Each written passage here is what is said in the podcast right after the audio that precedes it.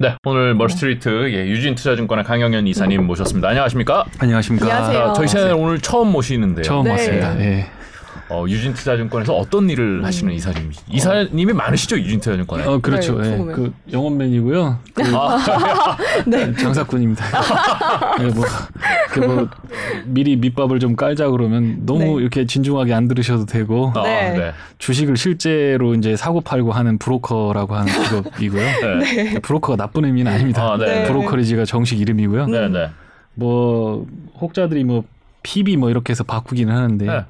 사실 뭐 은행 업무를 하지 않기 때문에 private banker라고 하는 거가 사실은 별로 음, 뭐 와닿지는 어울리진 않고요. 않네요. 어울리진 네. 않고 좀 아, 저는 이렇게 말씀하시는 분들이 오히려 신뢰가 가는 게 어, 그렇게 그 시- 내 얘기를 이렇게 심각하게 내 얘기가 법이야 이러는 좀 이상하거든요. 그렇죠. 어, 예, 이렇게 하면 돈 법니다는 아, 좀 문제가 있을 수 있거든요. 그 예. 맨날 거짓말만 하고 사는 인생이라 아니 근데 지금 시작하는데 그렇게 해주시면 지금 청취자분들이 어떻게 반응하실지 잘 모르겠는데 이렇게 나오시는 분은 처음이어서 아, 악성- 오늘은 거짓말 안 하실 거죠? 어, 네. 악성 댓글 이게 뭐 본인 뭐 아니, 거짓말 하려고 한 게 아니고 네. 올라간다 네. 안 올라가면 거짓말이죠 뭐 그- 그렇잖아요 예, 그러니까 그런 네. 것들 아, 겸허한 자세로 항상 네. 시장을 보시는 그런 분으로 제가 이해하면 아이, 잘 네. 포장해 주셔서 감사합니다 역시 예. 네. 네.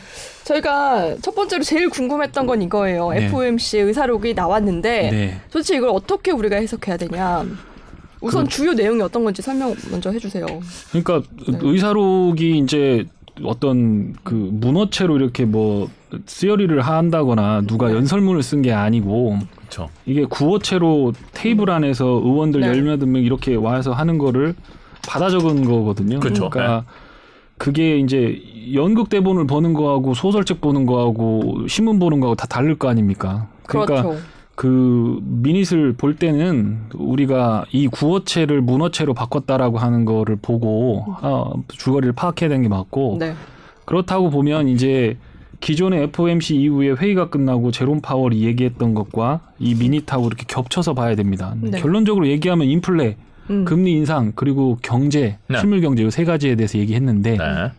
인플레이션에 대해서 참고를 해야 될 거는 어, 자기도 모르겠다라고 얘기했어요. 인플레 올라갈 수도 있고 내려갈 수도 있는데 모르겠다라고 얘기했거든요. 근데 네.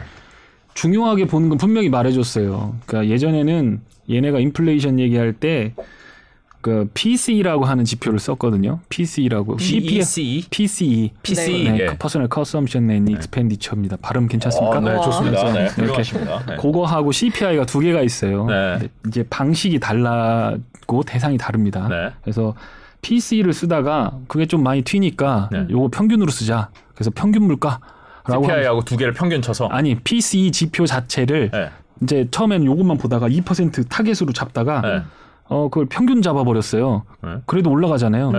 그러니까 슬며시 CPI로 올라갔거든요. 근데 CPI가 또 올라가요. 네. 그러니까 또 CPI 놔두고 core로 가겠다라고 하면서 core CPI 보고 이렇게 하거든요. 네. 근데 이제 핵심은 뭐냐면 자기들이 보고 있는 것 중에서 우리가 무엇을 중점적으로 보고 있다라고 하는 걸 인플레에 대해서 얘기하면서 분명히 해줬다. 네. 그건 뭐냐면 이제 예를 들면 10개 과목을 학생들이 시험을 본다라고 했을 때 80점이 평균이 나왔다. 네. 그럼 어떤 놈은 100점짜리를 3개 맞고 음. 40점짜리를 3개 맞고 그리고 평균 80을 맞았어요. 네. 네.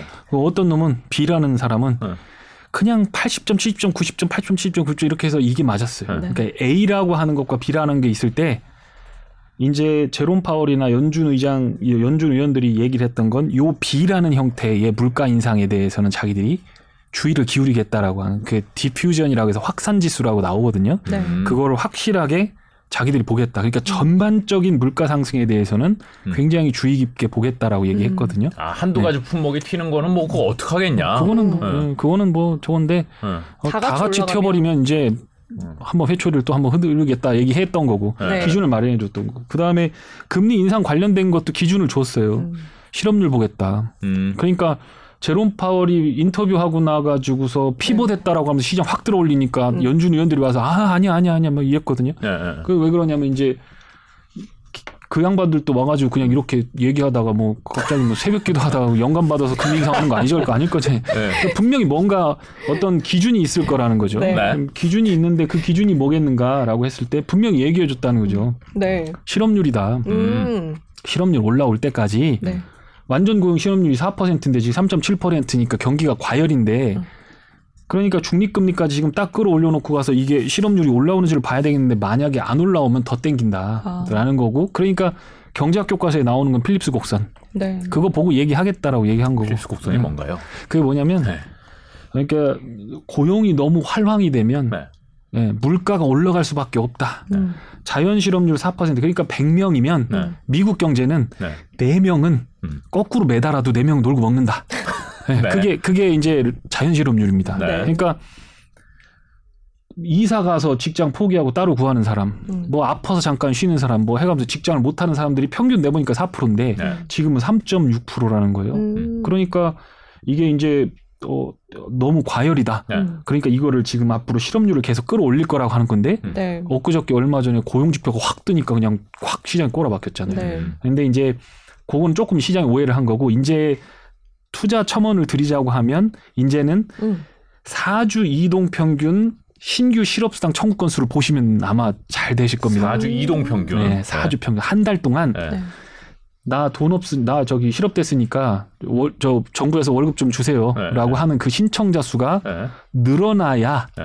페드가 정책을 바꿀 거다라고 하는 걸 그렇게 돌려서 말한 겁니다. 음. 예. 그러니까 이제 그 네. 실업률을 끌어올리겠다고 말씀을 하시지만은 결국은 이제 실업률이 어느 수준에 도달할 때까지는 경기에 대한 우리 실업률이 너무 올라가면 우리 부담이지만은 그 전에는 금리 마음대로 올릴 수 있다 네. 이런 자신감이라는 말씀. 그런 거죠. 예. 그러니까 지금 GDP는 마이너스 났는데 recession 아니다라고 얘기하잖아요. 네. 근데 그 recession 판정하는 기관인 NBER이 음. 여섯 개 지표를 보는데 네. 그 중에 세 개는 개인 소득과 고용에 관련된 거고 두 개는 소비와 관련된 거고 네. 하나는 생산과 관련된 거예요. 그러니까 ISM 제조업 지표가 부러지거나 소비가 조금 까딱까딱 해가지고 흔들린다고 해서 Fed가 pivot을 해갖고 나 금리 안 올릴래라고 할 가능성은 없다. 나머지 나- 세 개가 버티니까. 어, 실업률이 끌어올려져야 되고 그게 아마 4%에서 4.2%를 넘어설 때 그때부터 레토릭이 바뀔 거다. 네. 아, 네. 우리 금리 다 올렸다.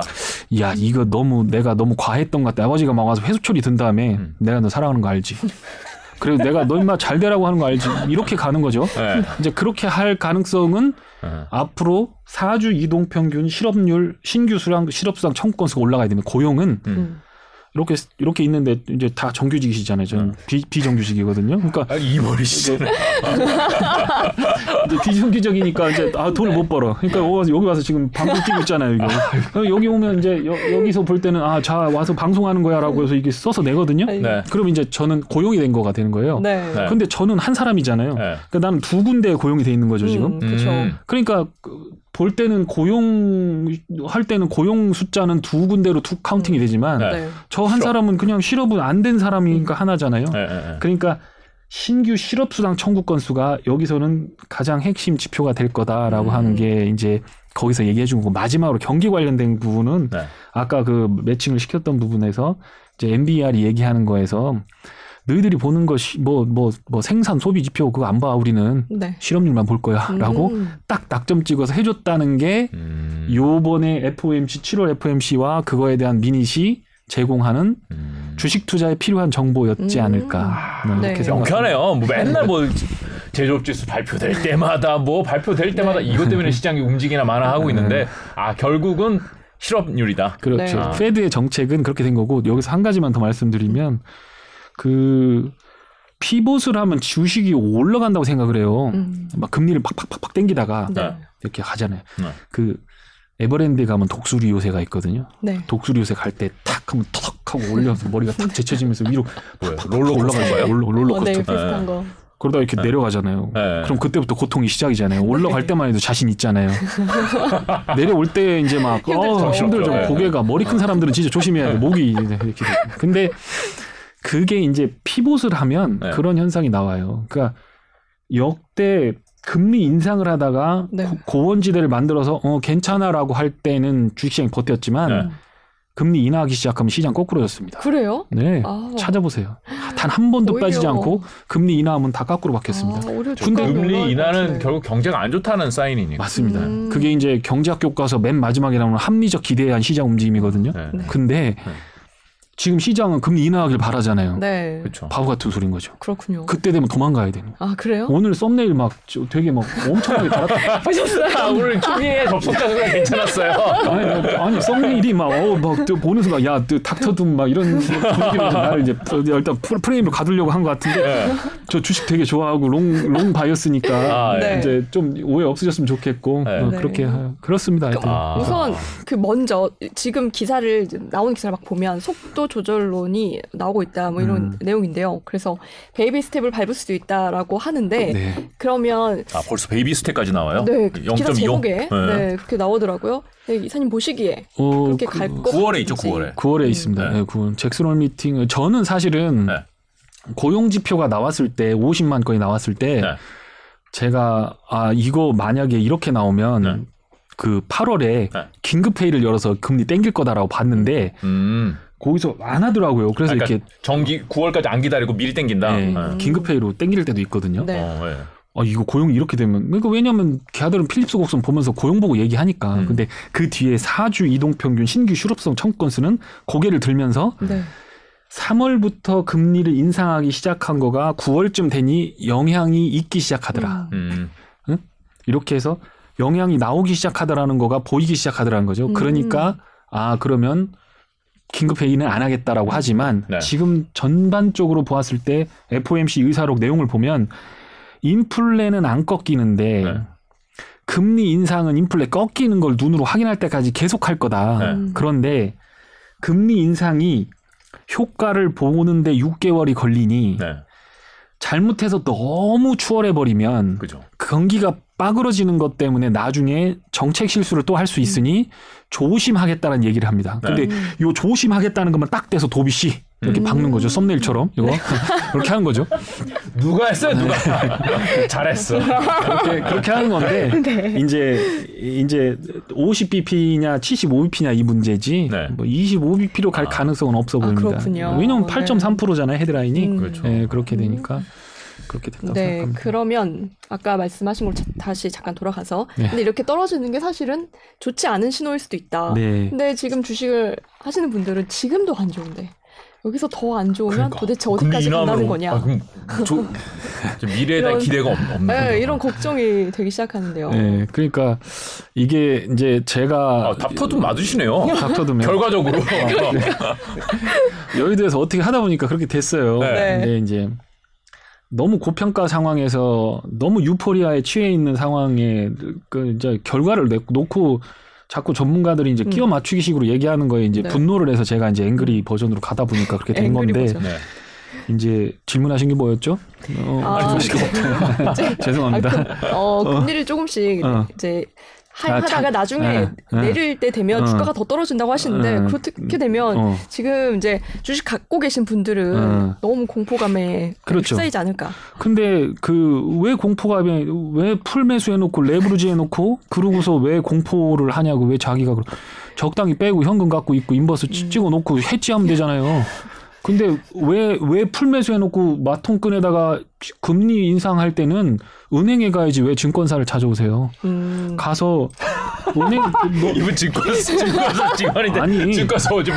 아니 그렇게 하고 이제 나중에 금리 인하할 때 저한테 오시라고 얘기하는 거고 네. 그, 아니 돈을 벌려고 주식하시는 거잖아요. 그렇죠, 그렇죠. 근데 왜 네. 왜 자꾸 욕심을 부리냐고. 네. 17,000 나스닥 multiple 그 네. KFG 사이클리 어저스티드 한 퍼 레이시오로 보면 닷컴 버블보다 세고 워런 버핏 버핏 ratio 그렇게 주식 잘하는 사람이 아니라고 얘기하고 GDP 대비해서 음. 200% 270% 이렇게 나오는데 거기서 왜 몰빵을 찍고 왜 아, 그거는 인, 인재지 그게 뭐 자연재해가 아니거든요. 네. 지금도 마찬가지거든요. 음. 시장이 빠졌는데 빠그러졌는데 네. 지금 30% 빠졌다가 딱 반 딱 올려놨잖아요. 반 네. 넘어가니까 이제 또 막 부항부항 위쪽으로 그냥 보자 그냥 네. 가자 한 환율 1,300 1,320원 뚫었거든요 네, 이번에. 네, 네. 자 여기서 1,300원은 뭐 수수료 오고 가고 수수료 5%대입니다 증권사에서 네. VIP 기준이에요. 네. 안 그러면 7%대입니다. 네, 7% 그렇군요. 왔다 갔다 7%대입니다. 네. 거기서 주식을 벌어도 22% 세금 내고 들어와야 되는데 그쵸. 들어올 때 지금보다 환율이 높으면 좋지만 안 좋으면 1,500원 가면 땡큐지 10%라도 그쵸, 먹고 오지. 그쵸. 어. 그런데 1,050원 되면 그렇죠. 해외 안- 주식은 지금 되게 위- 그렇죠. 앉아서 20% 까먹고 들어가는 건데 거기서 세금 내고 뭐하고 바꿔서 들어와 보니까 손실 나고 밤에 잠 못 자고 왜 그런 왜 그런 그것도 비싸요. 네. 비싸요. 지금은 역대급으로 유럽 증시하고 한국 증시가 싸거든요. 네. 만약에 증시가 돌아나간다 그러면 여기부터 사야지. 음. 저거 팔아 이제 갖고 와서 여기 찍을 때 됐거든요. 네. 근데 이제 깎고 잡는 거야. 이제 미국 주식만 된다라고 얘기하는 거거든요. 네. 그게 아니라는 거예요. 자, 아, 미국 증식은 지금 아니다. 이 멀티플이 높은 상태에서 한국은 쌌거든요. 한국은 올라가질 못했잖아요. 음. 팬데믹 때 잠깐 이렇게 됐다는데 미국은 높아서 이제 유동성이 빠지면서 일차례 빠졌습니다. 네. 그리고 그거에 적응을 하니까 돈 이자도 좀 더 내야 되고 뭐 집값도 오르고 물가도 오르긴 했지만 그래도 주식 계좌를 탈탈 털어서 뭔가를 해야 될 정도는 아니니까 음. 빠졌는데 한번 사볼까 하고 들어간 거지. 그리고 한국에 있는 주식 투자가들 이번이 기회하고 애- 애플 테슬라 산 거 아닙니까? 네. 쇼커버도 들어오고. 네. 근데 유동성이 역금융 장세로 한번 빠지고 돈에 의한 멀티플만 빠졌지 그 다음에 나오는 실적 하향 추세가 이제 남았다는 거예요. 음. 실적이 하향하나요? 하향합니다. 그렇군요. 어. 하향합니다. 조정하고 있습니다. 음. 그리고 상식적으로 생각해서 지금 아 이제 뭐 아, 데이터 발표 2분기 데이터 발표 나온 것만 봐도 네. 어 에너지 기업을 제외하고는 이익 추정치가 부러진 것들이 많습니다. 음. 네. 예, 많은 섹터들이 부러졌어요. 물, 물건값이 올랐는데 가처분 소득은 줄어드는데 그동안은 정부에서 준 보조금 이렇게 한 거죠. 맞아요. 근데 음. 아직까지는 뭐 두 개를 안 건드리고 있냐면 주식 팔아서 쓰진 않아요. 음. 그런데 credit card를 긁어요. 네. 그러고 못 갚으니까 주식은 사놓고 올릴 거야. 얘가 얘 아니면 나 희망이 없어요. 얘를 바- 잡아야 돼. 이거, 이거 하고 있는 거예요. 네. 그런데 예? 이게 안 오르고 자꾸 이자는 불어나고 credit card 하니까 revolving이라고. 네. 네. 그러니까 뭐 revolving이라는 게 1억을 빌리면 음. 그 카드를 쓰면 네. 그러면 그 중에서 500만 원이나 1000만 원만 갚으면 그게 자연 이, 이연이 되는데 다음은 2월 되죠. 금리가 막 금리가 15% 네. 20%라는 이자가 거예요. 엄청. 엄청난데요. 네. 그거가 막 늘어나고 있죠. 아 그래요. 예, 그런데 이제 주식 시장이 그거보다는 더 먹여줄 것 같으니까 지금 그러고 있는 거거든요. 버티고 있는 거죠. 네. 네. 근데 만약에 못 가면 이놈 팔아야죠. 팔아서 이놈 갈 거거든요. 네.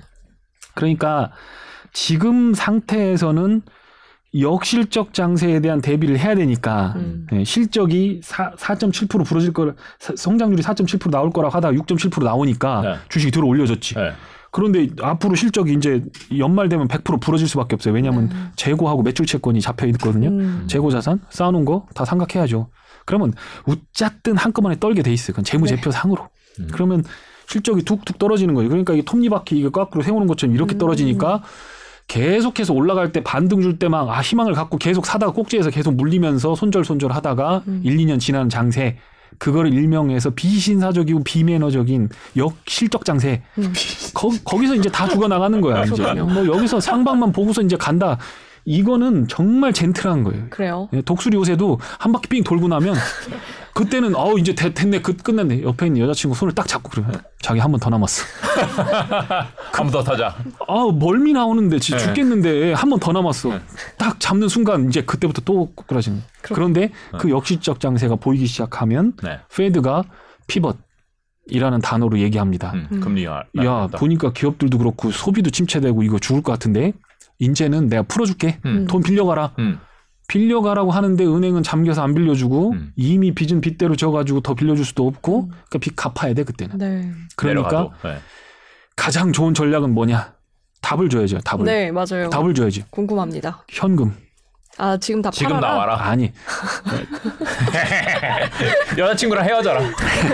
독수리 요새를 가지 마 아예 안 가는 거죠 반 반이든 뭐든 음. 현금을 마련하고 음. 1, 2년 후에 그놈을 갖고 있으면 네. 이놈은 원금을 다 깨먹더라도 이놈 가지고 다 벌 수 있다. recession이라고 하는 것과 역실적 장세의 마지막을 얘기할 때 사람들이 자꾸 얘기 제가 이렇게 얘기하면 야 그럼 crash가 나오는 거냐 뭐 뭐 예를 들면 예전처럼 그 어 그 닷컴 버블 때처럼 막 금융 시스템 붕괴한다 약세장이 온다라고 했는데 crash하고 갖다 치환을 시켜갖고 내가 언제 crash 난다고 그랬어 어. 안 했거든요. 근데 약세장이 나오는 거예요. 그러면 그때는 자산 가격이 완전히 내- 다운된 겁니다. 네. crash가 아니더라도 음. 그런 케이스들은 역사적으로 굉장히 많았습니다. 음. 그러니까 그때 그 현금을 가지고 1억을 사면 음. 이제 1억 사놓고 HTS를 딱 보면 1억 얼마 해서 수수료 떼고 9,900 얼마 나올 거란 말이에요. 네. 그럼 그걸 딱 10억이라고 읽는 거예요. 야. 그때 꿈을 꿔야지. 음. 나스닥이 천정부지로 치솟았다가 한 번 빠졌다가 네. 역실적 장세 들어가는 이쯤에서 여기다가 1억 딱 사놓고 10억으로 읽으면 그게 나중에 천만 원이 돼 버리는 거죠. 그러니까 조심해야 된다. 그렇게 생각합니다. 그러, 그러면 크러쉬가 안 돼도 천만 원이 될 수 있어요. 그럼요. 아, 그럼- 그럼요. 아. 그러면 아까 앞에서 현금이라고 말씀하셨는데 이거를 현금 확보를 해야 된다는 거잖아요. 네. 던져라 아니에요. 네, 던져라. 결국은 던져라는. 말로 네. 해석해도 지금 되겠죠. 손절해야 된다. 그뭐 그럴 수도 있는데 네. 예를 들면 네. 내가 월뭐뭐 천만 원씩 벌어. 네. 천만 원씩 그럼 1억 정도 되는데 주식 계좌에 1억 들어왔어. 네. 1년 2년 있으면 천만 원씩 벌면 2억 되잖아요. 네. 이거 깨먹어도 되잖아 그러면 월급을 갖다가 네. 주식 계좌에 넣지 말고 아, 은행 적금을 들어요. 네. 음. 그러면 현금이 마련해지잖아요. 네. 근데 지금 마인드가 안 그럴 거란 말이에요. 고객들이 많이 찾아와요. 네. 요번에 제가 이 크러쉬를 마쳤잖아요. 네. 그러니까 막 찾아와. 막 어. 하루에 한 명밖에 안 만난다고 내가 그렇게 기세를 부려. 역사상 유례 없던 일이야. 15년 집권면 역사상 한 번도 없었던 일이야. 아, 하루에 한 들어올 때 만났어요. 놓져야 아니 아니. 거 아니에요? 10시 반부터 11시 반까지 딱 1시간 미팅해요. 진짜요? 그런데 어. 고객들 오면 다 돌려보내요. 와. 주식할 때 아닙니다. 어. 가십시오. 1년 있다 오십시오. 너 같은 증권맨 처음 봤다. 네. 그래도 할 수 없습니다. 난 자신이 없습니다. 이거 어. 돈벌 자신이 없습니다. 회사에서 회사는 비밀입니다. 회장 회장님이 아시면 잘릴 수 있습니다. 잘릴 수 있다. 비밀입니다. 네. 어, 회장님이 오늘 이 방송 꼭 안 보시게 지금 지금 여러분 비밀 지켜주셔야 돼요. 지금 600명 좀 넘은 것 같은데 비밀 지켜주셔야 됩니다. 비밀입니다. 네, 네. 그렇게 하는 건데 네. 네, 그렇게 좀 조심하셨으면 되고 만약에 네. 주식에 온전히 이렇게 들어가 있으시다고 하면 음. 자금을 빼보십시오. 그리고 은행에다 좀 적금을 넣으십시오. 음. 3.4% 주더라고요. 음. 네. 저도 넣었어요. 음. 더 넣었어요. 아, 예, 넣으십시오. 괜찮습니다. 어. 지금 티나 포모 네. 이, 이 감정적인 반응. 어. There is no alternative. 음. 음? 포모, 포모. fear of of- missing out. 나만 빼놓고 어. 부자 되는 거 아니야. 음. 너만 부자 될 수 있어. 어, 은행으로 그래요? 와. 그래요? 은행으로 가서 돈을 모으고 있으면 자산 가격이 폭락을 했을 때 정말 금덩이들이 돌멩이처럼 널브러져 있을 때 네. 그걸 살 수 있는 여력이 없을 때 그게 recession이에요. 아, 저 주식을 알아보는 거 경영학 교과서에 나오는 거 경제학 교과서 valuation에서 PER value가 얼마고 EPS growth 해갖고 모델에다 집어넣어갖고 그 계산하는 거 그거 10분만 배우면 할 수 있어요. 그런데 왜 부자가 못 되냐? 그거 몰라서 안 되는 게 아니라 네. 이거 나중 되면 10억 될 것 같은데 지금 1억이야. 네. 근데 이거 살 능력이 없어. 음. 그러니까 가난한 사람은 계속 가난하고 부자는 계속 부자가 되는 겁니다. 음. 그러니까 포모 티나 잊어버리고 어 하여튼 뭐 안 되면 나 저 댓글로 욕을 하세요. 저 뭐 내가 제가 맞는 거 때릴 수는 없는데 나중에 막 장이 여기서 올라가고 17,000, 2만 막 가면 저를 욕하세요. 그냥 조용히 살겠습니다, 제가. 그런데 그런데 나중에 만천선 이하 깨져가지고 저기 나스닥 기준으로 9천선 이하 내려가면 저한테 이 슈퍼챗 5천 원짜리 해가지고 커피 해주시면 됩니다. 이게 이게 그러니까 네. 머리로 주식을 하는 사람하고 실제로 돈을 넣고 주식하는 사람하고 보면 딱 티가 나요. 음. 그리고 자기 돈을 갖고 하는 사람하고 넘이 돈 운용하는 사람하고 다 달라요. 음. 실제로 저도 주식을 해보지만 네. 어, 저를 short쟁이라고 하는데 제 개인 유튜브에 가보시면 6월 말부터 팔지 말라고 고래고래 소리 지르는 앵그리버드 버전이 있습니다. 팔지 마! 그러면서 막 하는 게 있어요. 6월 달엔 오히려 사야 되는데 왜 팔아! 막 하는 게 있어요. 그러니까 저도 윗방향을 봤다는 거예요. 근데 일주일 간격으로 지금 본전이 회복이 안 됐어요. 그렇게 저점에서 샀어도. 음. inverse 찍어놓고 대응을 했기 때문에 주식을 안 사면 안 되기 때문에 샀습니다. 많이 올라왔죠. 찍어놓고 그럼요. 그 3,300에서 보통은 inverse. 하셨나요? long을 잡고선 그거를 어떻게 네. 막 카바치기 위해서 로- short을 사, 캐치하려고. short을 사는데 네. 그게 아니라 short을 먼저 해놓고 예. long을 따로. 그거로 3월 3월 3월 달에 올라간다 변한다 4월 달에 올라간다 변한다 음. 응? 같이 장은 빠질 수밖에 없다라고 했던 그 동지들 전부 배신하고 네. 예, 배신하고 다 하고 5월 달에 마지막 키트를 찍었죠 다 윗방향으로 간다라고 할 때 저 혼자 음. 나나 주식 다 팔 거야 네. inverse 찍어 나 싫어 나 주식 네. 쫙 빠졌죠 그 지금 inverse 수익률이 어느 정도 되- 되시나요? 만천 원에서 팔아 팔았어요 나스닥은 만천 원 팔았고 네. 아, 하셨구나. 네. 네. 9,700부터 찍어가지고 17,000까지 찍었고 네. 수익률은 45% 정도 났고요. 미국 주식 기준으로 거기다가 환율 내다 세금 떼고 뭐 저거 해도 아 다 환전해서 들어오셨군요. 아직 안 들었어요. 아, 곧 또, 들어오나요? 또, 또 찍, 또 원유 inverse 찍었어요. 어, 그래요? 120불에서. 아. 만천선에서 120에서 inverse를 찍으셨어요. 만천선에서 타짜네, 아니, 타짜. 아니 영상으로 다 남아 있어요. 네. 음, 그건 뭐 만천선에서 inverse는 실익 없다. 유동성 장세로 빠지는 거 아무리 나중에 recession이 오더라도 반등했다가 온다라고 하면서 네. 12,500에서 13,500 얘기를 했고 네. 지금 13,500 됐죠. 네. 그러니까 했고 그걸 해서 SCO라고 하는 inverse를 제가 이제 바꾸자라고 네. 해서 바꿨습니다. 그래서 인버스가 많이 내렸죠. 음. 많이는 아니지만 그것도 한 40% 수익 났고요. 근데 40%가 많이가 아니고. 근데 이제 아, 주식을 해보니 지금 네. 이제 이제 얘기가 빗나갔는데 주식을 사 보니까 음. 주식하기가 너무 힘들다라는 거예요. 음. 그러니까 전문가 저 23년 주식했습니다. 23년. 네. 그러니까 이렇게 주식 할 때 좀 그래도 디그너티 있게 제 스스로를 보온단 말이에요. 거울을 마주 보면서 주식 아. 잘하는 놈이라고 생각하지. 잘 생겼다, 뭐 멋있다 이런 얘기 안 하고 아 주식 잘하게 생겼네 이렇게 본단 말입니다. 근데 그런 저도 사실은 주식 골라서 태우기가 굉장히 어렵습니다. 음. 지금 시장이. 예. 네. 지금 올- 이게 미국 시장에 한정된 한국, 얘기- 한국, 한국. 얘기. 예. 네. 미국은 올라갔잖아요. 응. 미국 올라갔잖아요. 한국. 한국 시장. 지금 한국이. 예, 한국이 그렇습니다. 네. 그래서 이제 미국도 이제 올라 미국은 우리보다 더 가파르게 올랐으니 음. 그것도 대비를 하시는 게 맞는 것 같고 음, 살짝. 올라온 거지 이게 네. 대세로 확 갈 수는 없다. 추세 전환은 아닐 거다 음. 이렇게 보고 있습니다. 음. 네. FOMC 얘기하다가 지금 뭐 공간 얘기 다 나왔어요. 아 이거 이렇게 해도 됩니까? SBS의 디그너티를 아, 회수시키는 예, 거. 괜찮습니다. 괜찮아요. 유튜브라서 아, 괜찮습니다. 괜찮습니다. 아, 네, 괜찮습니다. 저 좋아합니다. 예, 아, 별거 저- 없어요. 저희 아, 그- 다 거짓말하고 다아 저희 그래요? 그래요. 네, 그렇습니까? 아, 그러세요? 몰랐네. 아 저는 그래요. 아, 기자님은 진실을 말씀하셔야 되니까. 네. 예. 아유, 아, 무슨 얘기 해야 그럼 되지? 좀 정리를 해볼게요. 그러면 네. 이사님, 네. 어, 지금 미국 시장은 많이 올랐죠. 네. 갖고 계시는 분들도 이제는 그래도 팔아야 할 때라고. 현금 좀 주시는 게 나을. 것 같습니다. 네. 그리고 한국 시장은 지금 또 빠졌어요. 근데 네. 아, 이 정도 되면 또 사고 싶어 하시는 분들이 계세요. 이런 네. 분들 어떻게 하셔야 될까요? 아니 돈 주인이 사겠다는데 뭐 제가 뭐 뭐라고 하겠어요. 사고 싶으면 사는 건데. 네, 네. 돌려 보냈다면서요. 네. 예, 그 뭐, 나보고 사달라고 하니까 돌려 보냈죠. 네. 어. 뭐 본인이 알아서 사시는 거는 뭐 네. 괜찮습니다. 그런데 하지만 네, 하지만 어 더 떨어질 거다. 중국 요 이제 우리나라 이게 아까도 말씀드렸지만 이게 이게 악어 입처럼 딱 벌어진 차트가 하나 있어요. 내가 차트를 오늘 안 갖고 왔는데 네. 그게 뭐냐면 달러 인덱스가 확 강하게 이익이 되면 전 세계에 있는 사람들이 다 달러로 가서 투자를 하는 거예요. 네. 달러가 고개를 활짝 듭니다. 그리고 이머징은 이렇게 죽었어요. 지금이 그렇죠. 예. 네. 지금 그 수준이 08년도 수준보다 더하고요. 독일은 음. 역대 최저평가입니다. 음, 그 독일이 라인강도 말랐고 네. 가스도 없고 네. 그러니까 걔들이 좀 힘들긴 해도 네. 그렇죠.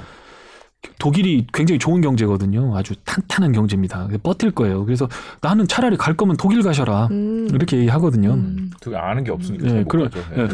그냥 그냥 폭 BMW 뭐 벤츠 이 정도 알지 뭐. 폭스바겐 하시면 돼요. 폭스바겐. 어, 폭스 폭스바겐 그거 사시면 되는 거고. 네. 근데 이제 그래서 이제 한 가지 제가 한국 시장에 대해서 조금 이제 방향을 제시해 드리면 음. 환율이 내려오기만 하면 네. 그것만 보시면 되겠다. 이제 유가는 120불에서 80으로 내려왔는데 90으로 내려왔는데 네.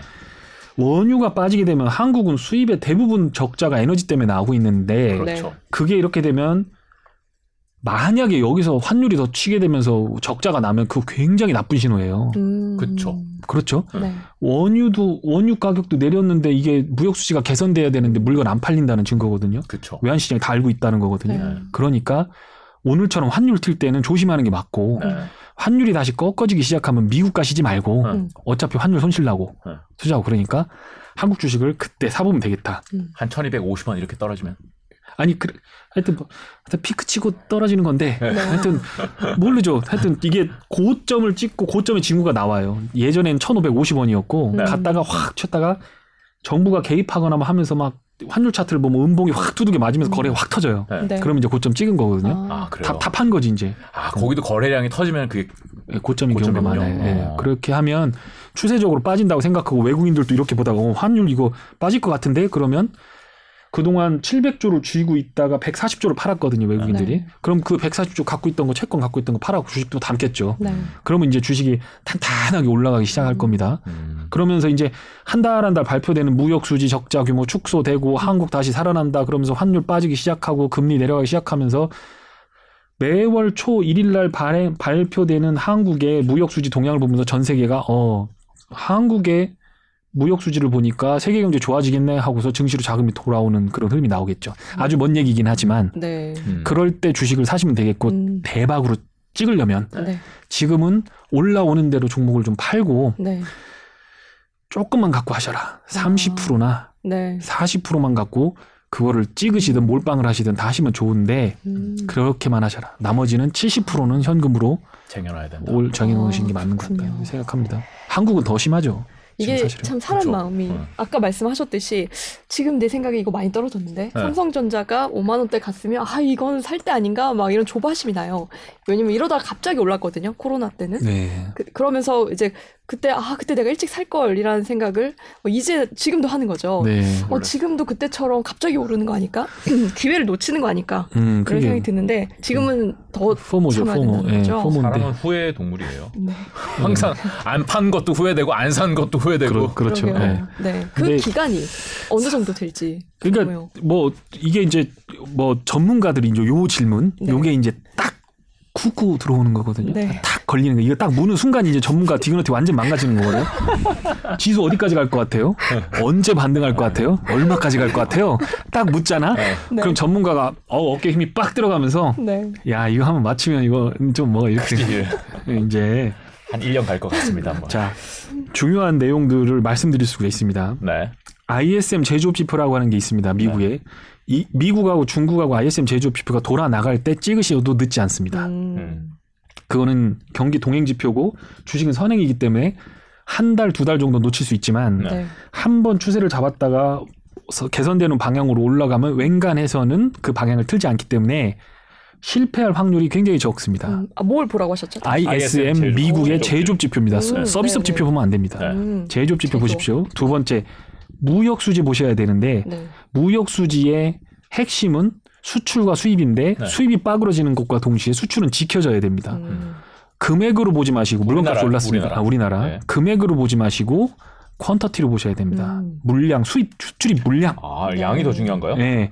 그걸 이제 수학적으로 계산하면 이제 교역 조건을 교역에서 나눠줘서 디플레를 딱 해가 하면 되는데 네. 그냥 교역량 네, 뭐 이런 거 교역량. 보시면 늘어나기 시작한다라고 하면 그거 하십시오. 음. 그리고 나서 환율이 빠지면 이때다 싶으면 그때 찍으셔도 네. 돈 충분히 벌 수 있습니다. 이제 그게 세계가 같이 움직이면 이제 아, 요 이거구나. 음. 시차를 두고 움직이겠지만 네, 네. 분명히 그 추세가 안 잡히진 않을 겁니다. 음. 잡힐 겁니다. 그러면 마진 5%에서 10%를 먹고 사는 제조업 직 국가인 우리나라는 그 이상도 이하도 할 수 없습니다. 음. 그때 돼서 외국인 매수가 팍팍 찍히기 시작하면서 들어올리면 음. 삼성전자가 지금 6만 원입니까? 6만 원 나 보지도 않는데 네. 안 보고 싶어 이거. 야 반도체 이거 괜찮겠어요 이거? 스마트폰 팔리는 거 천만 대 판다 가는데 네. 반도체 이거 되겠어요? 지금 다 PC 업그레이드 다 시켜놨잖아요, 그죠? 그렇게 하는데 통신망이 안 받쳐주는데 여기서 뭔가 서버 디램 이런 거에서 여태까지 시- 시절 투자했는데 그 재고 자산 이렇게 보니까 안 되게 생겼거든요. 갤럭시 4 나온다는데. 갤럭시 Z 플립 그거 나오는 음. 거 나오는. 근데 그 천만 대 팔아서는 삼성의 간에 기별도 안 가거든요. 음. 그 스마트폰은 버리고 반도체가 좋아야 되거든요. 네. 그런데 음. 음, 반도체 재고 제가 알기로는 높지만 이제 서서히 해결될 거예요. 그럼 덤핑 쳐갖고 막 밀어낼 거란 말입니다. 그러면 이제 하이닉스가 뒤에서 야가 이제 확 해버리면 하이닉스가 탁 하면서 하이닉스가 실적이 확 부러지겠죠. 그럼 그때 반도체는 사면 됩니다. 아, 아 이거 너무 이거 너무 잠상처럼 다 까는 것 같은데 아, 스토리 확 좋아요. 예. 그러니까요. 그러니까 지금 6만 원인데 그때 7만 원에 사도 먹을 수 있어요. 음. 먹기만 하면 되잖아요. 그렇죠. 6만 원일 때 사갖고 6만 5천 원 가면 배 아파하지 말고 네. 7만 원일 때 사갖고 10만 원 널러 갈 때 충분히 먹으면 돼. 배 두드리면서 먹어서 충분히 풀빵 때려서 먹으면 되잖아요. 근데 아유 죄송합니다. 전문 용어가 좋아요. 나왔습니다. 좋아하는 아, 저러면 좋아요. 저러면- 좋습니다. 아, 저러- 네. 아, 확확 와닿는 표현이에요. 아이 목동 같은 데서 이게 B급 전문가를 불러가지고 제가 이- 이게 좀 돌리고 정수기로 돌리고 왔어야 되는데 이게 안 됐어요. 네, 지금 뭐, 이- 여의도의 지금 주류 금융인, 주류 증권맨 이사님께서 나와서 지금 아주 굉장히 굉장히 잘 나가시네요. 팍팍 꽂히는 지금 네. 단어로 설명해 주시는 네. 거예요. 그 저, 저한테 자꾸 쇼시라고 하니까 네. 음. 그러니까 사는 타이밍에 대해서도 제가 한 번은 거기까지는 하겠다. 어, 네. 하산 시킨 다음에 음. 올라갈 준비까지는 해드리고 내가 방송이고 유튜브 다 접겠다라고 오. 제가 약속을 했거든요. 아, 음, 근데 적어도 제 기준에는 예를 들어 천 명의 고객이 1억씩만 갖고 있어도 천억이란 말입니다. 네. 사시죠라고 하면 다 들어간단 말이에요. 네. 지금 시가총액 4천억짜리, 3천억짜리 차트 딱 세워놓고 뭐 피팅 밸브 뭐 강관 하면서 막 하루에 7% 8% 움직이니까 아, 오늘 많이 올랐어요. 어 얘기하는 증권맨들이 와서 얘기 딱 하거든요. 야 장은 빠져도 이거 올라가잖아. 이런 거 하면 되잖아. 음. 시가총액 4천억. 여기 지금 700명 보고 있는데 네. 700명만 사도 그 정도 만들 수 있죠. 있어요. 네, 음. 올라갈 수 있죠. 대한민국을 먹여 살리는 메이저 기업들, 반도체, 자동차, 조선, 바이오. 대한민국의 대한민국을 먹여 살리는 얘들이 네. 끌고 올라갈 때 거기다 태워야죠. 그래야 음. 안전할 거 아닙니까? 그렇죠. 그런데 불의에 충성하고 노예처럼 일하면서 500만 원짜리 저당 잡힌 인생 전철에서 꾸벅꾸벅 돌아가면서 맨날 출근해갖고 그거 200만 원, 300만 모아서 10년 동안 1억 모았는데 네. 그거 갖다가 환율도 계산 안 하고 세금도 계산 안 하고 valuation 계산 안 하고 테슬라 사서 애플 사서 딱 찍어갖고 먹고 환전할 때 딱 보니까 벌었는데 와서 보니까 마이너스 2천. 그러고 지금 삼성전자 1억 가지고 내가 하, 이거 한 번만 해서 5%만 딱 먹으면 500만 원 하면 우리 와이프 백도 하나 사주고 내가 좀 어깨 좀 필 수 있겠는데 이렇게 생각한단 말이에요. 네. 제 얘기 어떻게 하시는 그렇게 잘하셨어요? 약간 찔리네요. 잘못하면 이제 이혼 당하는 거야. 그 돈이 어떤 돈인데? 어? 내가 콩나물가 백 아껴가지고 사주려다가. 어, 좋은 마음으로 시작했는데 네. 딱이 맞는 거죠. 어, 또 집에 들어오지 마 이렇게 되는 거죠. 근데 이제 그렇게 될 가능성이 상당히 높고 음. 그러니까 아무리 리세션이 오고 나쁜 증시라고 하더라도 섹터가 돌아갈 수 있다라고 하면 거기다 때려 박으면 되는데 잘 보십시오. 부채 비율이 100% 미만인 기업들이 15% 20%밖에 안 될 거예요. 제가 예전에 조사했을 때니까. 네. 나머지는 다 빚을 내서 한단 말입니다. 음. 자기 자본 대비 부채가 커요. 예. 자기 돈으로 사업하는 사람 거의 없어요. 우리나라? 우리나라. 예. 그래도 뭐 위험 수준은 아니잖아요. 옛날에. 위험 수준은 아니죠. 음. 근데 비용이 늘잖아요. 네. 아, 그쵸. 아. 금리가 높아지잖아요. 금융 비용. 예. 그러니까 예를 들어서 건설사들 PF 이거 건- 건물 짓고 막 시멘트 네. 공구리를 친다라고 하면 그거 다 도- 빚이거든요. 음. 은행에서 돈을 빌려주면 증권사에서 거기다 PF 해서 설계를 딱 하고 시행사가 들어와서 하고 그럼부터 돈을 줘야 이제 레미콘이 들어오는 거잖아요. 네. 근데 그 금리가 10% 15% 올라가는 거죠. 네. 그래도 장사는 할 수 있습니다. 음. 근데 빌려주질 않아요. 음. 돈을 막혀버리는 거예요. 네. 그 효과가 이제 나와야 되잖아요. 재무제표로 확인이 돼야 되잖아요.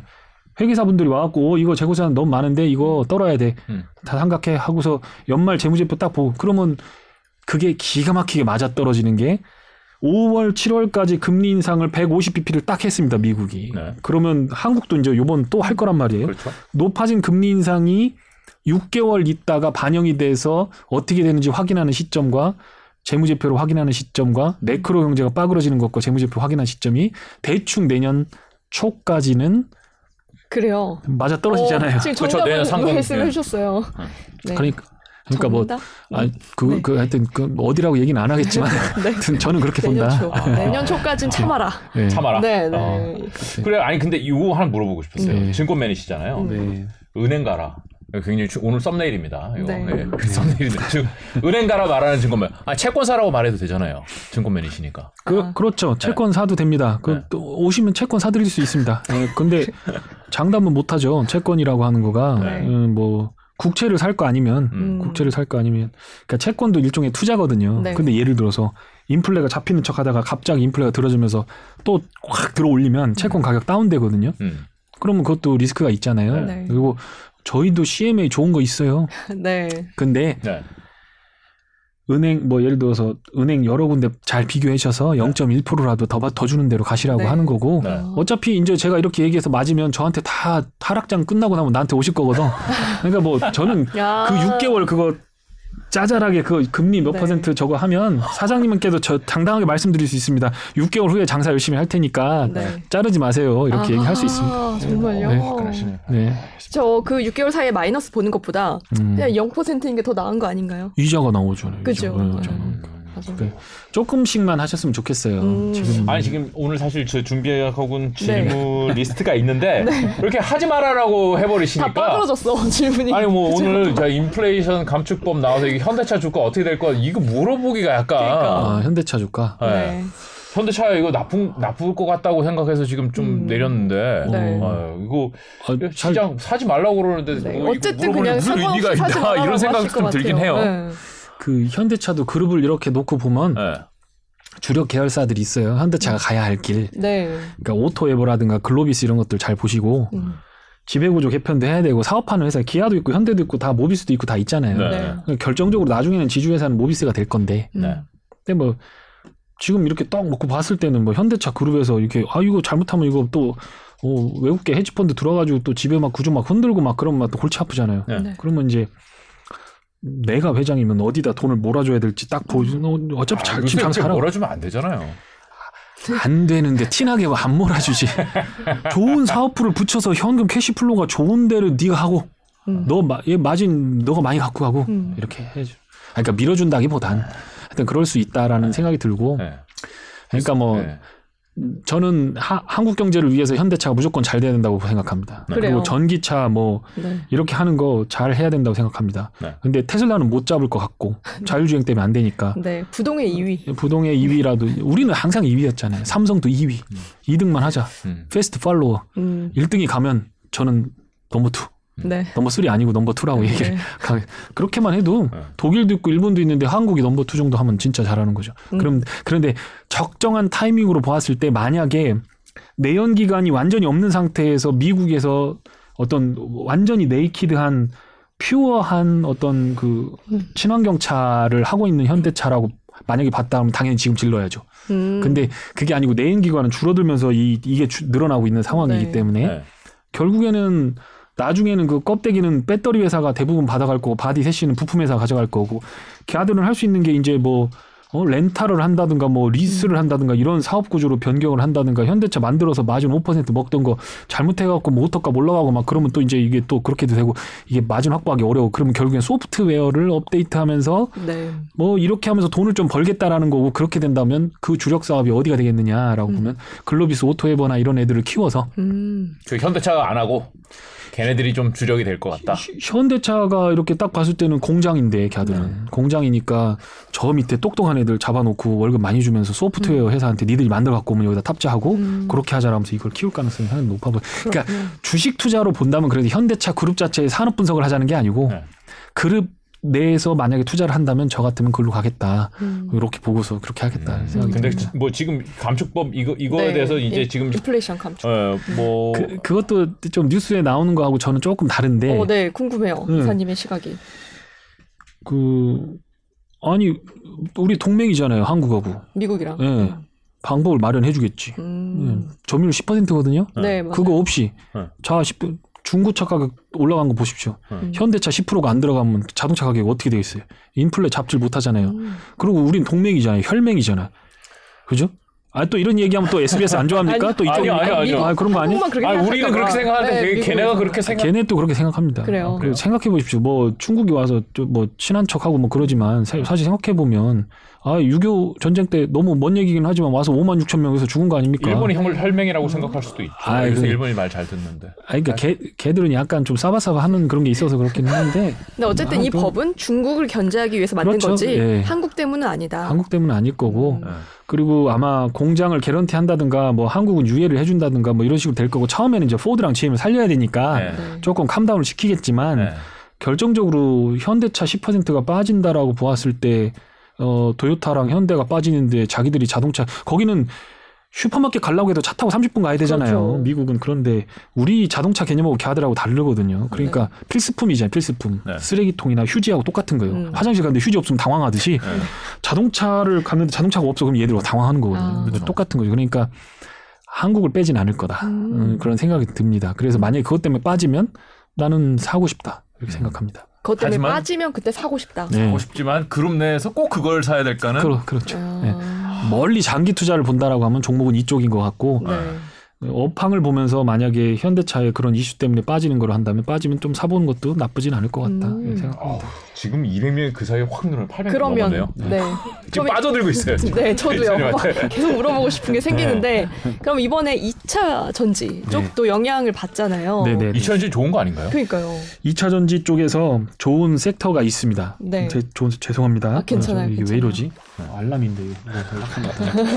네. 2차 전지 쪽에서는 어쨌든 미국에 직납을 하는 업체들은 일단 좋을 것 같습니다. 그쵸. 그 네. 배터리 셀 업체들도 이미 투자를 많이 하고 있는 상황이기 때문에 한국의 배터리 업체는 일단 미국의 CATL하고 어, 비교를 했을 때 걔네 단가를 맞출 수가 없습니다. 지금은. 음. 그렇죠. 그러니까 성능을 높이는 과정으로 우리는 진행을 했던 건데 네. 그렇게 된다면 한국의 배터리 업체는 장기적으로 좋은데 근데 이제 예를 들어서 에코프로 BM이라든가 뭐 L&F 이런 애들 있잖아요. 음. 근데 걔들이 마진이 지금 12% 나오거든요. 잘 나오죠. 음. 잘 나오거든요. 네. 그러니까 LG 화학을 LG가 LG 에너지 솔루션하고 화학하고 분사를 시키면서 니들이 공급해라고 얘들이 capa 투자하고 막 증설을 막 하고 있는데 네. 이게 스프레드 버전이기 때문에 commodity 가격 예를 들어 니켈 가격이 뭐 10이다 20으로 올라갔다 그러면 10에다가 10% 붙여주면 뭐 예를 들어 1을 버는 건데 네. 20에다 10을 붙여주면 2를 버는 거잖아요. 네. 그러니까 마진율이 좋아진 거예요. 음. 근데 지금 깎아주고 있잖아요.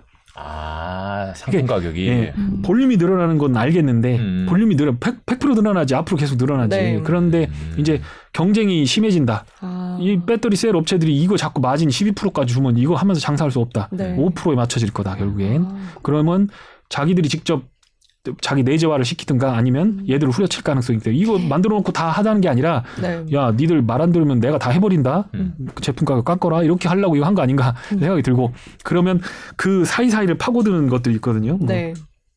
음극제로 해가지고 뭐 이렇게 바꾼다든가 거기서 뭐 그 전에 첨가제라든가 뭐 그 이런, 그죠, 이런 것들 예. 그런 것들 니치들이 있어요 이렇게 네, 보면 그쵸. 어, 음. 그것들이 아마 어, 여기서 피 터지게 싸우는 동안 걔들이 아마 이렇게 어, 되지 않을까 아, 볼륨 큰 업체들보다는 작은 업체들이 네. 더 볼륨으로 가는 건 이미 했고 음. 그다음에 이제 전구체 같은 거 음. 그러니까 이 전구체라는 건 쉽게 생각해서 그냥 결혼식장에서 그 장인어른이 전구체라고 보시면 돼요. 네? 예, 딸을 이렇게 어, 네. 손을 잡고서 갖다가 사비한테 띡 주잖아요. 네. 네. 어, 요, 요, 요, 요게 이제 양극재라고 하면 전구체는 이제 요렇게 손을 잡아서 전달. 저, 전달해 주는 게 전구체라고 음. 보시면 되는데 그 기술이 이제 있는 기업들을 음. 좀 보셔야 돼요. 음. 그래, 아. 그, 런데 그러니까 종목은 얘기할 수 없어요. 2차 전지 업체를 사는 게 아니라 네. 전구체 관련된 업체를 음. 찾아서 그러니까. 업종 섹터가 확 그러니까 우리가 지금 매스하게 봤을 때 음. 배터리를 미국에서 투자하고 한국의 배터리 업체가 수혜를 보는데 그렇게 되면 양극재라든가 우리가 보는 흔히 말하는 그런 업체들이 좋겠느냐라고 보았을 때 좋을 것 같잖아요. 같을 같잖아요. 네. 근데 이제 그거는 요거를 플러스 마이너스를 계산해 봐야 되니 음. 조금 조금 보신 다음에 하자. 그런데 네. 셀 업체는 확실히 좋을 것 같다. 음. 에, 에, 어, LG. 에너지 솔루션, 그다음에 SDI 이런 거는 좋을 수 있다. 네. 네. 이노베이션은 적잖아니까 야들은 뭐또 음. 분할도 해야 되고 그러니까 난 별로야 이거 안 해. 너, 너 너는 넌 저, 저리 가 다 끝내고 와 이렇게 되는 거고 네. 그렇군요. 그렇게 되는 건데 이제 걔들 캐파업을 막 하게 되면 그동안 요만큼 내서 매출 뭐 100억도 안 나고 30억 50억 나던 애들이 네. 얘들 공장을 빡빡빡빡 하니까 그러니까 결혼식장에 들어오는 장인어른 수도 늘어날 거 아니에요 결혼하는 커플 수가 많아지면 네. 그러니까 장인어른 수가 늘어나니까 장인어른 그 잠깐 들어오는 장인어른 그 네. 사, 그게 전구체 어. 그다음에 음극제 이제 투수가 공을 빡 세게 던지면 박찬호가 빡 세게 던지면 받는 포수도 음. 그거에 맞게 잘 해야 되니까 음극제 음. 거기다 뭐 이제 음극제 하는 방식에 맞춰 가지고 뭐 그런 것들 음. 보시면 될 겁니다. 그러니까 이제까지는 아 그래도 좀 이 배터리 산업 내에서 조금 마이너한 영역으로 여겨졌던 작은 애들이 네. 오히려 더 성장 가능성이 있어 그럴, 보인다. 그럴, 그럴 것 같습니다. 제, 제 개인적인 의견. 네. 재밌습니다. 지금 댓글이 네. 굉장히 많이 아, 댓글 많을 네, 것 같아요, 올라오고 지금 내용만 있는데요. 봐도. 네. 네. 이런 내용이 있어요. 네. 어, 삼성전자는 계속 꾸준히 사도 되냐 이걸 한번 물어보셨는데 네. 왜냐하면 좀 장기적으로 투자하시는 분들이 많잖아요 삼전은 그렇죠. 네. 그래서 그냥 이걸 계속 그냥 뭐 한 달에 얼마씩 이렇게 어. 사는 것도 추천하시는지 이걸 궁금해하시네요. 그렇죠. 예, 삼- 네. 삼성전자 주주가 대충 봤을 때한뭐한 50만 명이라고 하면 여기서 삼성전자 안 됩니다. 그러면 안티가 50만 명 되는 거잖아요. 아, 그, 그러니까 산- 산수장으로 생각했을 때 이제 네. 그런 건데 솔직하게. 네. 네. 이제 그 제가 고객분들한테 말씀을 드릴 때 이래요. 삼성전자가 가는데 왜 삼성전자를 사십니까? 삼성전자에 오른팔이 있어요. TCK 하나 머티리얼즈부터 시작해고 삼성전자 가동률이 늘어나고 빵뺑뺑뺑 돌아가기 시작하면 P하고 Q가 같이 증가하는 시기에는 네. 저기에 있는 부품, 부속품, 마모, 대- 걔 아니면 안, 자 공장 뭐 안 돌아가. 아하. 예, 예를 들면 이거 뭐 해서 얘는 천억을 벌기밖에 안 못. 소재. 벌- 예, 소재인데 소부장. 소부장 진짜 좋은 게 네. 2년 전에 소부장 투자했잖아요. 일본하고 이렇게 네. 파이팅을 하면서 그쵸, 우리나라. 니들 거 안 써. 뭐 와가지고 많이 돌아왔죠. 다 와서 했잖아요. 이- 이게 지금 투자된 게 돈을 많이 벌거든요. 네. 그러니까 앞으로 삼성전자 공장 가동률 이렇게 좀 빠졌다가 이게 쫙 올라가기 시작하면 삼성전자 돈 벌기 시작하면 걔들이 막 올라갈 거란 말입니다. 네. 음. 아직은 많이 돌아가고 있잖아요. 지금. 그런 아니, 안 빠졌죠. 끄진 않았죠. 네. 예, 않았는데 재고가 그러니까 막 이만큼 네. 쌓여 있죠. 좀 이제 네. 그걸 줄일 거라고 말씀하시죠. 그렇죠. 그러니까 삼성전자가 최후에 줄이겠죠. 네. 막 자기는 돌려가면서 단가 후려치면 저쪽에 있는 2선, 3선 업체들이 음. 형님이 밀어내니까 그 네. 밀량을 뺏기지 않기 위해서 걔들도 줄이고 이선은 네. 이제 저 SK 하이닉스하고 네. 마이크론이죠. 네. 그런 애들이 이제 가동률을 줄이기 시작하겠죠. 마진율이 떨어지니까 걔네들. 그렇죠. 네. 예, 그렇게 되는. 그런데 무슨 얘기 하다가 했죠? 아니, 삼성전자 하이닉스. 삼성은 양을 줄일 양을 거냐고 줄- 여쭤봤어요. 네. 네. 그래서 이제 가동률이 올라가기 시작할 때 네. 그런 주식을 사면 되고 음. 자 삼성전자 주식이 튀면 TCK라고 하는 기업은 한 한 분기 정도 있다가 음. 수- 오더가 옵니다 이렇게 야 공장 가동 늘려야 되니까 부품 좀 더 갖고 와 어. 재고가 막 쌓이기 시작해 네. 그러니까 야 공장에서 트럭이 막 들어가서 여기 공장에다 막 쌓아놔요 막 왜냐면 요거 하나 잘못 깔아주고 타이밍 놓쳐버리면 공장이 전체가 다 서버려요 네. 음. 그러니까 미리미리 갖다 놓거든요 네. 재고 담당자가 네. 그럼 이, 이 예하 고당일 막그 하게 되면 요 얘가 막. 늘어가고 그러면 5개월 있다가 재무제표는 좋아질 거 아닙니까 네. 차트 보면 딱 나와 그게 아 그래요. TCK 가서 한번 작년에 삼성전자 막 올라갈 때 정확하게 5, 6개월 있다가 TCK가 확 날라가요. 아. 자, 그러면 삼성전자 주식하는 입장이니까 다른 거 하지 말고 우리가 뭐 분석하는 거 삼성전자를 지금 사도 되느냐 그거는 애널리스트 분들 불러서 물어보시면 되고 네. 제 생각엔 사도 크게 문제는 없을 것 같은데 네. 지수가 더 많이 안 빠진다면 네. 근데 반대로 크게 돈은 못 벌 것 같다 음. 그런 생각이 들고 장기 투자하려면 왜 장기 투자를 하시냐 지금 적금 들어야 될때 음. 그렇게 하고 삼성전자 움직이는 걸 보고 뒤에 있는 수업시디들 중에서 아. 괜찮은 정말 네. 저거 하는 애들을 딱 보고 있다가 이런 애들은 삼성전자 조금만 하면 확 확 꺼지거든요. 그럼 그놈을 그놈을 사야지. 어. 안 망해 얘는 안 망해요. 망할 수가 없어. 그래요? 망할 수가 없는 회사야. 망하면은 삼성이 사줘야지 회사를. 그돈 태우지 막. 돌리려면. 야, 네가 임마 그러면 안 되지. 내가 돈 줄게. 이러 너 응? 공장 불났어? 다시 지어줄게. 음. 이렇게 되는 애들이거든요. 네. 그러니까 그런 애들만 딱 찍어가지고 삼성이 10%빡 빠지면 얘는 2, 30%빡 빠질 수 있어요. 그럼 거- 네. 그때 이제 분할 매수해서 장기 투자를 이걸 해야지. 아 이렇게 강. 그렇군요. 그렇게 하는 게 주식 관점에서는 네. 굳이 왜 이걸 하시느냐. 증권맨인데 와서 삼성전자 사라고 애플 사라고 테슬라 사라고 난 못하겠다. 그건 디그노티의 문제다 이건 내가. 그너 그냥 꽁으로 먹는 거 아니냐. 삼성전자 장기 투자하셔라. 그런 말 해가면서 내가 이거 방송 못하겠다 이거. 너 얼마나 주는지 모르겠는데 내가 이거 한 시간 동안 이거 하면서 이거 나 이거 못하겠다 이거. 어, 내가 몰라 하여튼 뭐 아까 전화번호 적으라 해서 거마비 뭐 적으라 해서 적었는데 얼마나 주는지 한번 보겠어. 아 어떡해. 근데 아, 그거 나중에 근데- 보여주세요. 잠깐요. 네. 방송 다 끝나고. 근데 아 그거 하고 왔는데 아 다음에 안 오실 것 같은데. 그, 근데 이거를 이거를 뭐 저거 해라. 나는 못 하겠다. 그렇군요. 네. 전략이라면 그렇게 가자. 음. 그게 낫겠다. 네. 아 그래요. 야, 지금 사실 증권사에 음. 가장 많은 돈을 벌어다 주는 주식이 네. 삼성전자일 거예요. 거래량도 제일 많고. 네, 맞습니다. 예. 근데 삼성전자를 사지 말라고 그러시잖아요. 지금 증권사 이사님이 나와서 은행 가라. 삼성전자 사지 마라. 아, 나 되게 이 얘기를 하고 내일 계신 책상. 없어질 것 같은데. 책상 없어질 것 같은데. 큰일 났네. 아, 네, 네. 아, 네, 큰일 났어. 예. 네. 저희가 그 다음 챕터로 준비한 게 사실 이 네. 미중 갈등이거든요. 중미 갈등. 네, 네. 이게 딱 봐도 친미주의자 같잖아요. 아, 그 중미 갈등. 예, 딱 중미 갈등인데 난 친미주의자잖아. 근데 왜 중미라고 하세요? 미중이라고 안 하시고? 입에 딱딱 붙어. 중미가. 딱 중미. 예, 좀 미중이라고 하십시오. 미중으로 하겠습니다. 아유, 중미. 괜찮습니다.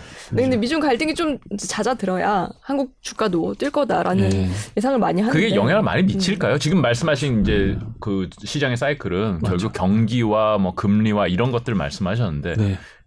지금 뭐 돌발 변수들이 많이 생겼고 그 중에 이제 우리한테 크게 보이는 거는 미중 갈등, 중미 갈등 맞아요. 음. 뭐 이건데 그 혹시 결혼하셨습니까? 아 결혼했죠. 아, 그러셨구나. 네. 아, 그러면 얘가 적절한 얘기가 안 되겠으니까 어, 네. 제가 아니, 뭐 싱글이라고 치죠. 아, 싱글. 괜- 네. 괜찮습니다. 네, 저도 예. 싱글이요. 무슨 얘기를 하실지 몰라서. 여, 여, 여 자친구가 있어. 네. 그 있잖아요. 네. 노래도 그런 게 있어요. 네. 네 손을 붙잡고 걸을 때에도 나는 네 생각을 했다. 어, 네.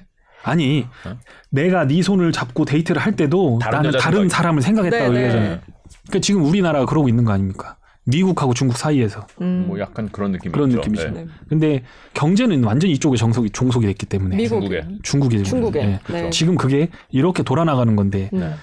미중 무역 갈등이 나왔을 때 제가 그 2018년도에 나왔을 때 방송에서 드렸던 말씀이 이게 우리한테 왜 악재냐. 음. 음. 단기적으로는 그럴 수 있지만 장기적으로는 1990년대 중국이 문을 열고 문호 개방을 하기 전까지 음. 아시아의 네 마리의 용 그러면서 중국 없이도 잘 먹고 잘 살았거든. 네. 그렇죠. 그리고 지금 조선이고 뭐고 스마트폰이고 뭐고 전부 베껴다가 심지어는 오리온 초코파이까지 베껴다가 다 하고 있는 중국인데 음. 그걸 우리 형님 큰 형님 따거가 음. 미국이 와서 니들 그러면 안 돼라고 하다가 음. 20년 동안 경고하다가 도저히 못 참겠어서 법으로 제정해갖고 이제 그거를 린치를 가하겠다라고 하는 건데 네.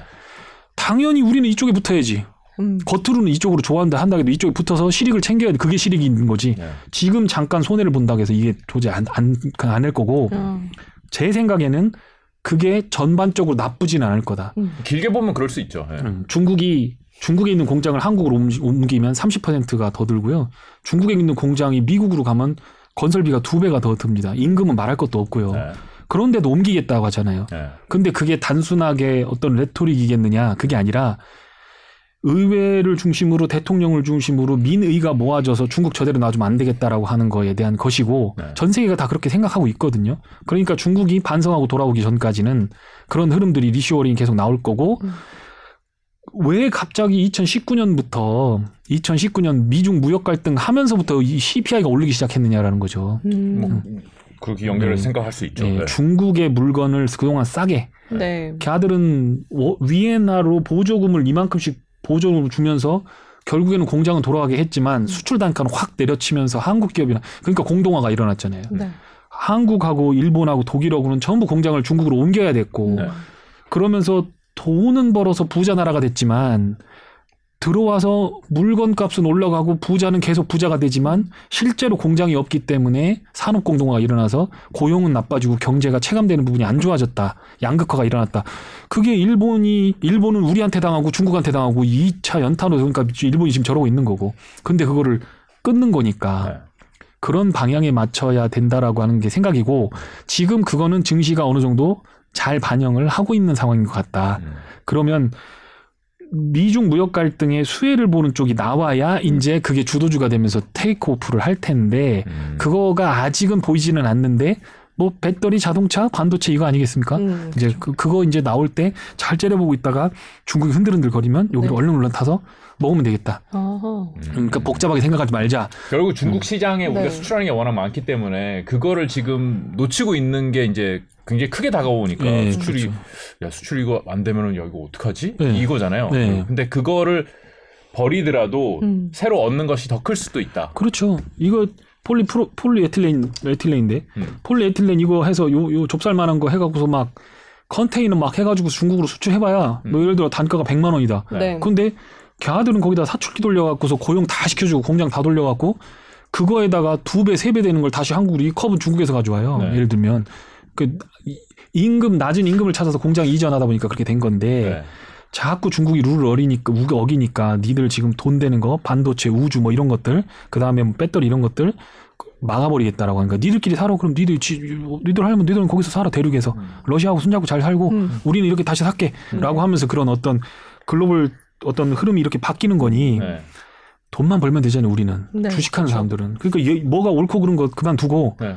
그것 때문에 케미컬이라든가 어떤 중국 대중국 수출이 있는 것들은 다 무너졌다. 네. 그런데도 잘 버틴다. 네. 중국에 라면 안 먹으면 딴 데다 수출하면 되고 네. 저쪽 중동에서도 먹어주고 음. 그리고 안 되면 유럽에다 수출하면 되고 음. 그러니까 너무 겁먹을 필요는 없다. 이제 음.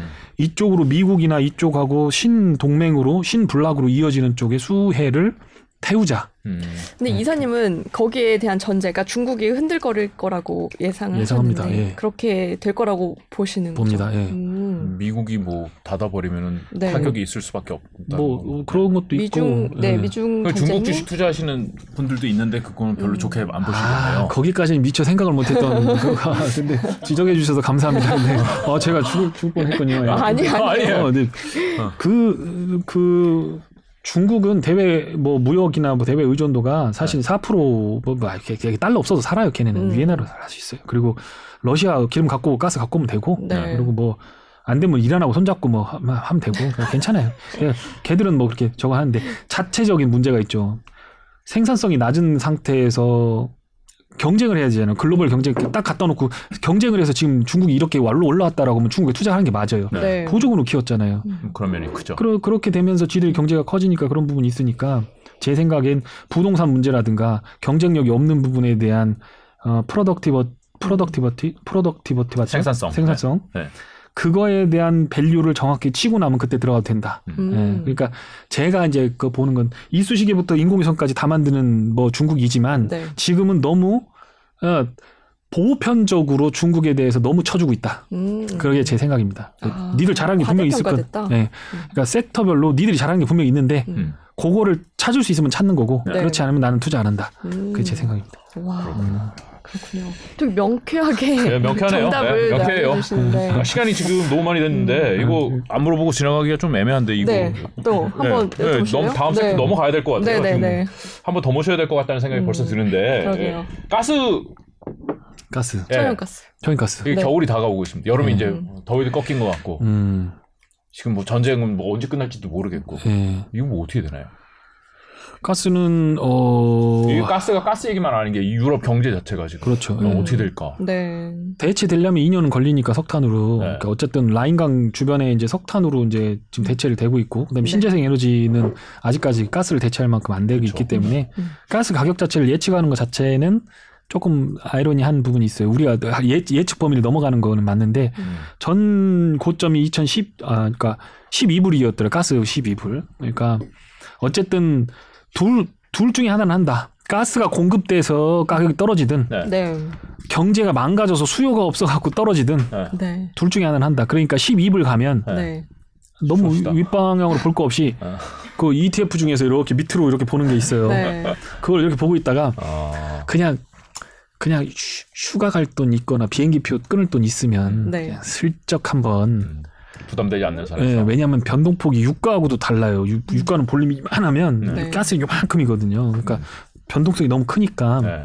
그걸 그렇게 보는 게 맞는 것 같고 투자 관점에서요. 음. 그리고 가스가 공급이 잘 될 거냐 안 될 거냐라고 하는 거는 이- 예를 들면 이런 게 있어요. 러시아에서 중국으로 가스를 공급을 많이 하면 네. 중국이 바깥에서 사오는 가스 수요가 줄을 수 있잖아요. 네. 그러면 이제 조금 여력이 생길 수 있잖아요. 그럼 가스 가격은 또 빠질 수도 있고. 네. 그러니까 뭐, 뭐 제가 뭐 선물 전문가는 아닙니다만 표준 정규 분포 확률 분포상으로 보았을 때 음. 9불에서 12불로 넘어가면 시그마로 봤을 때 이렇게 해서 테일 정규 분포로 딱 놓고 이렇게 봤을 때저 끝에 있는 음. 0.1% 그러니까 99.9%의 확률로 여기로 들어온다라고 생각하면 음. 지금은 어떻게 보면 천재 일루의 기회, 기회일 수도 있죠. 이런 것들 그런가요? 좋아하는 사람은 이렇게 보고 있다가 어, 그래 그 9불에서 이렇게 해가지고 네. 12불까지 올라올 때 이렇게 잘 보고 있다가 한번 꺾어보자라고 음. 생각할 수도 있죠. 음. 왜 맨날 위만 봐? 밑에도 갈 수 있는 여력이 많은데. 어유 근데 무서워가지고 그 일반 네. 사람들 아니 근데 지금 겨울 앞 쉽지가 겨울이 앞이니까 아 음. 겨울에 수, 수요가 뭐더 올라갈 네. 가능성은 수요, 그러니까 경기가 꺾이면 물론 수요가 줄- 줄겠지만은 네. 지금 아무리 경기가 꺾여도 얼어 죽을 수는 없잖아요. 그러면 예를 들면 이렇게 되겠죠. 그러면 예를 들어 등유 보일러 같은 거. 음. 예를 들어 보일러가 한다면 예? 곤노 같은 거 혹시 들어보셨어요? 곤노? 예전에 우리 곤노 골로예요? 곤노예요? 골로 같은 골로 네. 골로예요? 근데 이게 아, 뭐 몰라요. 뭐, 저, 자음.